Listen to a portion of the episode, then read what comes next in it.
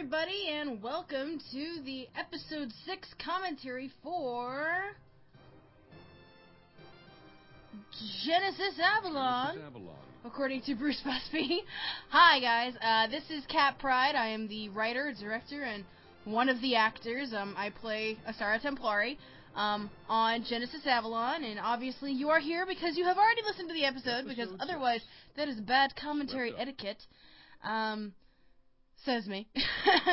anyway, um, welcome to episode six. Um, as you can tell, I am alone today in the ether of Pendant. Um, Marley, my normal cohort, um, and the script editor for up through episode seven, um, is unfortunately away, and I waited way too long to ask her to do a commentary with me, so it's my own fault. Um, so I'm doing this one solo, which means I will probably ramble. I'm just warning everybody now. See, I'm rambling over this instead of listening to the show. But um, anyway, um, so funny note, um, as we open up this episode of of uh, Avalon, um, that is Kim Giannopoulos as Kathy Rossetti, um, the uh, the Summer Gleason of my of my world, basically. Yes, I did just say Summer Gleason, or you can go Cat Grant if you prefer that. But um, um, uh, her and John Ladron, who is played by Chris Hackney, the same man who plays Noir, um, are kind of they're my little exposition exposition city kids to tell you what's going on and how much time has passed. This uh, as this episode ev- uh, you know evidences um evidences as this episode tells you, we'll just go with that. Um, it's been it's been a couple, you know, I think like a week or something since the fight with Belial, and New York has started to recover. And and the one reason why I picked New York as the main city for the show is because I'm from the East Coast, and New York City is where most of my family is, so I know the area.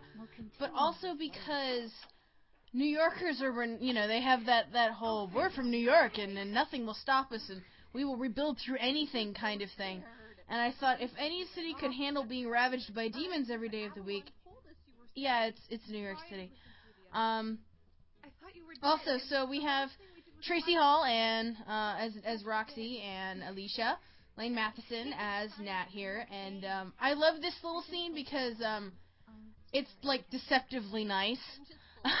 um, after the whole big first fight, and you know, she gets a chance to kind, you know, Janet gets a ch- chance to kind of talk to her friends and and and work things out. But by the same token, you can tell that the whole having the lie as Avalon thing does not sit well with her, and that's going to come into play later on in the show. Um, one of the reasons I wanted to do this show is because I like I love superheroes, but what I like about superheroes is is just being like like the life of one. Not so much the saving and the rescuing of kittens and people from burning buildings, but um, but also how you have to deal with that. Um, you know, eh, how how you're gonna deal with with having the press tail you because chances are somebody saw you come through your own window in costume. Um, not everybody gets to be Clark Kent and change in a phone booth, and not everybody gets to have their own cave underneath their mansion. Um, and and you know, with the way that Jaina works, she her being an actual you know warrior who transforms. You don't think about that kind of stuff. You don't go, oh, I should probably change back into my civvies before I go inside. Um, when she was first starting, she was more just, whoa, dude, I can fly, and energy shoots out of my hands, cool. Um, I love this scene because uh, I love Julian as a character. Um, Trent Trent knows this, but um, I have a soft spot for him. And Trent has been a doll because I have given him hell with this character since day one. Um, he's had to send back for redos time and time again because I would get a batch of lines and go, I don't think you're trying hard enough. Do it again. Um, but um, this is one of those scenes where you know, in in the last episode, you saw that Julian had an affinity for Avalon and wanted to help her, and is a genuinely good guy when it comes to helping her because he really, you know, he does he does a lot to, to help her. And then not even a week after she is healed up and back to business, he's looking for leads on the on her again and decides to pester Jaina, who time and time again says she doesn't know anything. And then um so so poor Jaina's like, oh great, I have to go show up, or he's gonna blackmail me and give my name to the press, and then I'm really screwed. And um, fighting so I love the scene because all you hear is her pacing back and forth. I can see and and Noir and Asar are just kind of watching, like, wow, she's mad. Um, Can't believe I saved his worthless carcass. I should throw him off a goddamn The, um, bridge. the the love hate relationship between Jaina and Julian is actually pivotal to the show. Um, I you know I'm sure you guys have figured that out. Um, but um, I kind of liked the idea of doing the intrepid reporter storyline, but not doing it like Lois Lane. Um, to be fair, poor Julian only gets in trouble if you know he when he gets in trouble, it's it's normally not his fault. It's not like Lois who's like, let me go break into this un, you know this this secure area and try to make a story out of it, and then get caught by a supervillain. um, let's see, where are we? Oh yes, and as this is this Oh, is yeah. Julian Someone And, um, me. with Julian. Keenan Finley as Bobby, who I just love him. He's so Edgar fabulous and fierce. Um, careers. And Mhm. um, Heard that one before.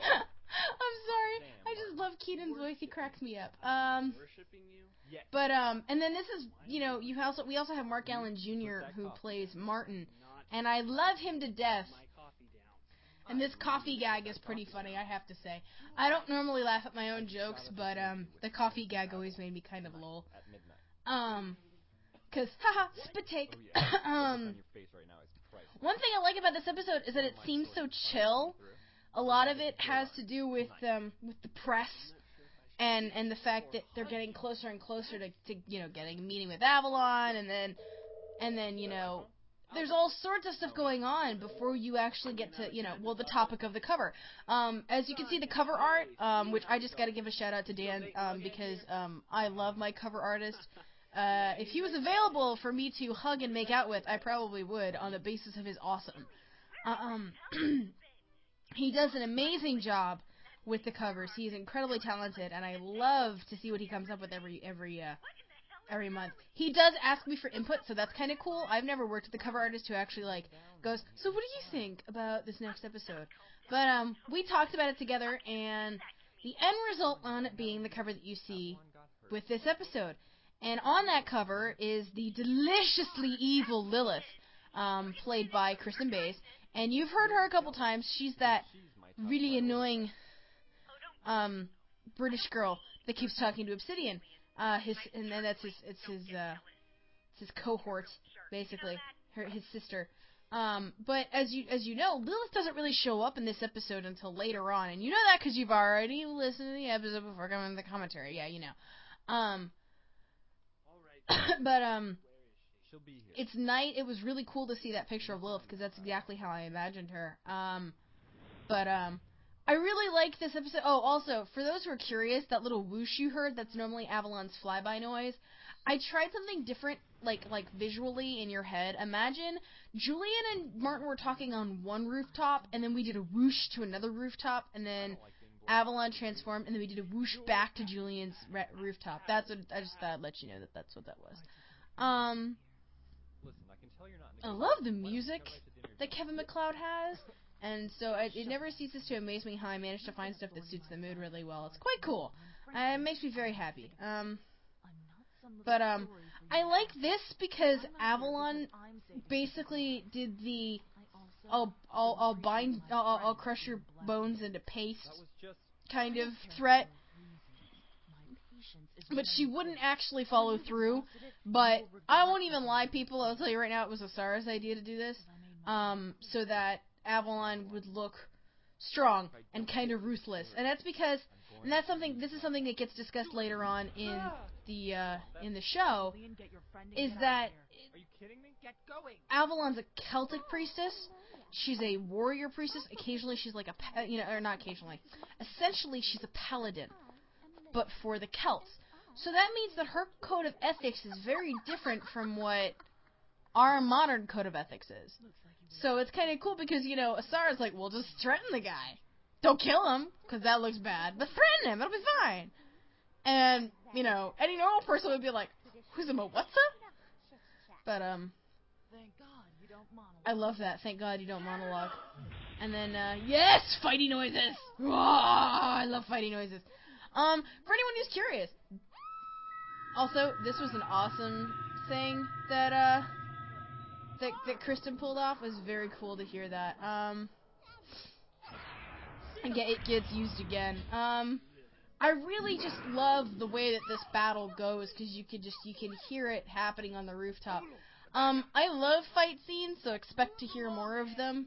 Um, I try not to keep them incredibly, you know, long. Also, the Heshana Haseth, I won't even lie. That is a takeoff of Parseltongue. It's not that it is Parseltongue, but I read Parseltongue one time in a Harry Potter book and I was like, that sounds cool. I'm gonna use that for something. And so I just kind of made up stuff that sounded hissy and used that for Lilith. So for all of you Harry Potter geeks, you can pretend in your head that Lilith knows Parseltongue. Um, I'm so lame. Why are you still listening to this? I'm surprised anybody's listening to this commentary. I probably am talking to myself to to the internet where no one cares. Um, they're all listening to Group X and talking about Sh 55 and the end of the world. Um, but um, also note people paying attention for next month. The uh, the the thing on Martin's neck is very important. Um, just that's all I'm saying. But um, but um, I I there's some major there's some major badness coming up, people. Um, just letting you know. Um, this is I think like the last of the light esque episodes. Um, from basically episode seven on, it starts getting darker from here. And before I get people yelling at me about how it's a dark, dark show, um, it, keep in mind this is a war, and a lot has to happen before followed me when I told you know not to, and before you start seeing breaks and, and, and, and victories in little places. That's my but, um, job, you nit. And again, here you've got the argument between Avalon and, and, and Julian, which recurs throughout the show, where he keeps going, Well, I need to know who you are, and you need to tell me why you're doing stuff. And she's like, Dude, it's my job to save people. I don't have to tell you nothing. Shut up. Um, again, why are you listening to this? I, I like, I'm rambling so badly, I don't even know what I'm talking about anymore. Um, also, that piece of music that was under that scene where Lilith showed up, that is Lilith's theme. For anyone who's curious, the song is called Serpentine Trek. Um, if you want to listen to it on its own, but I thought it was very appropriate for for Lilith. It's very snake-like. But um, That Lilith chick. also, um, there is a blooper you will hear at the end in the blooper reel at the end of the season where Laura messes up the words Lilith chick like 15 times. Now we're switching That is a really hard line for her, apparently. She has a really hard time with the word Lilith in general, as you will find out. It's quite Lilithy when I'm trying to write. Also, I remember Marley commented when when she was editing this episode about how how Jaina's all, oh Lilith's the first wife of Adam, right? And she's like, would Jaina really know that? And I'm like, the only reason Jaina knows that is because I know that from theater class, and that's because when you do when you're a theater major, you learn weird crap. Um, stuff that you may not learn in other class, and so I'm chalking it up to Jaina's fine arts program in, at that school in Pennsylvania that she stopped going to after right before the show started. But um, the rivalry between Asara, or not rivalry, but the battle between Asara and Lilith is very pivotal. Um, and I'm just warning you people, all of you people who are, you know, who are gonna freak out over, because I keep hearing people go, "What about Asara's past?" I need to get You will find out, but I'm not kidding when I say you're not going to find out for a while. Um, it just doesn't necessarily, you know, come right away. And that's because the story isn't about Asara, the story's about Jaina, and so it, it's going to be all about Jaina. So, um, wow, here we are at the end of the episode. Oh, dude, I feel like totally lame for this episode being so. Chris Hackney Well, not the episode, Kristen but my commentary Lilith, sounds so blah. Alicia Lane Matheson Um. Anyway, so my cast is made of platinum, um, and my listeners are also made of platinum. In fact, you're made of gold pressed platinum Mark Allen as um, for listening to the show. Trisha Wise as Um, I just want to say to all the listeners out there, you guys have been awesome and supportive so far, and please keep listening. Written and directed Um, episode seven Original music by is going to be a crazy train, as is episode eight, and then the rest of the series. Um, But um, hang in there. It's gonna be a lot of fun. It's gonna be a bumpy ride. Be prepared for all sorts of stuff. And with that, Thanks for listening. I leave you takes a good night.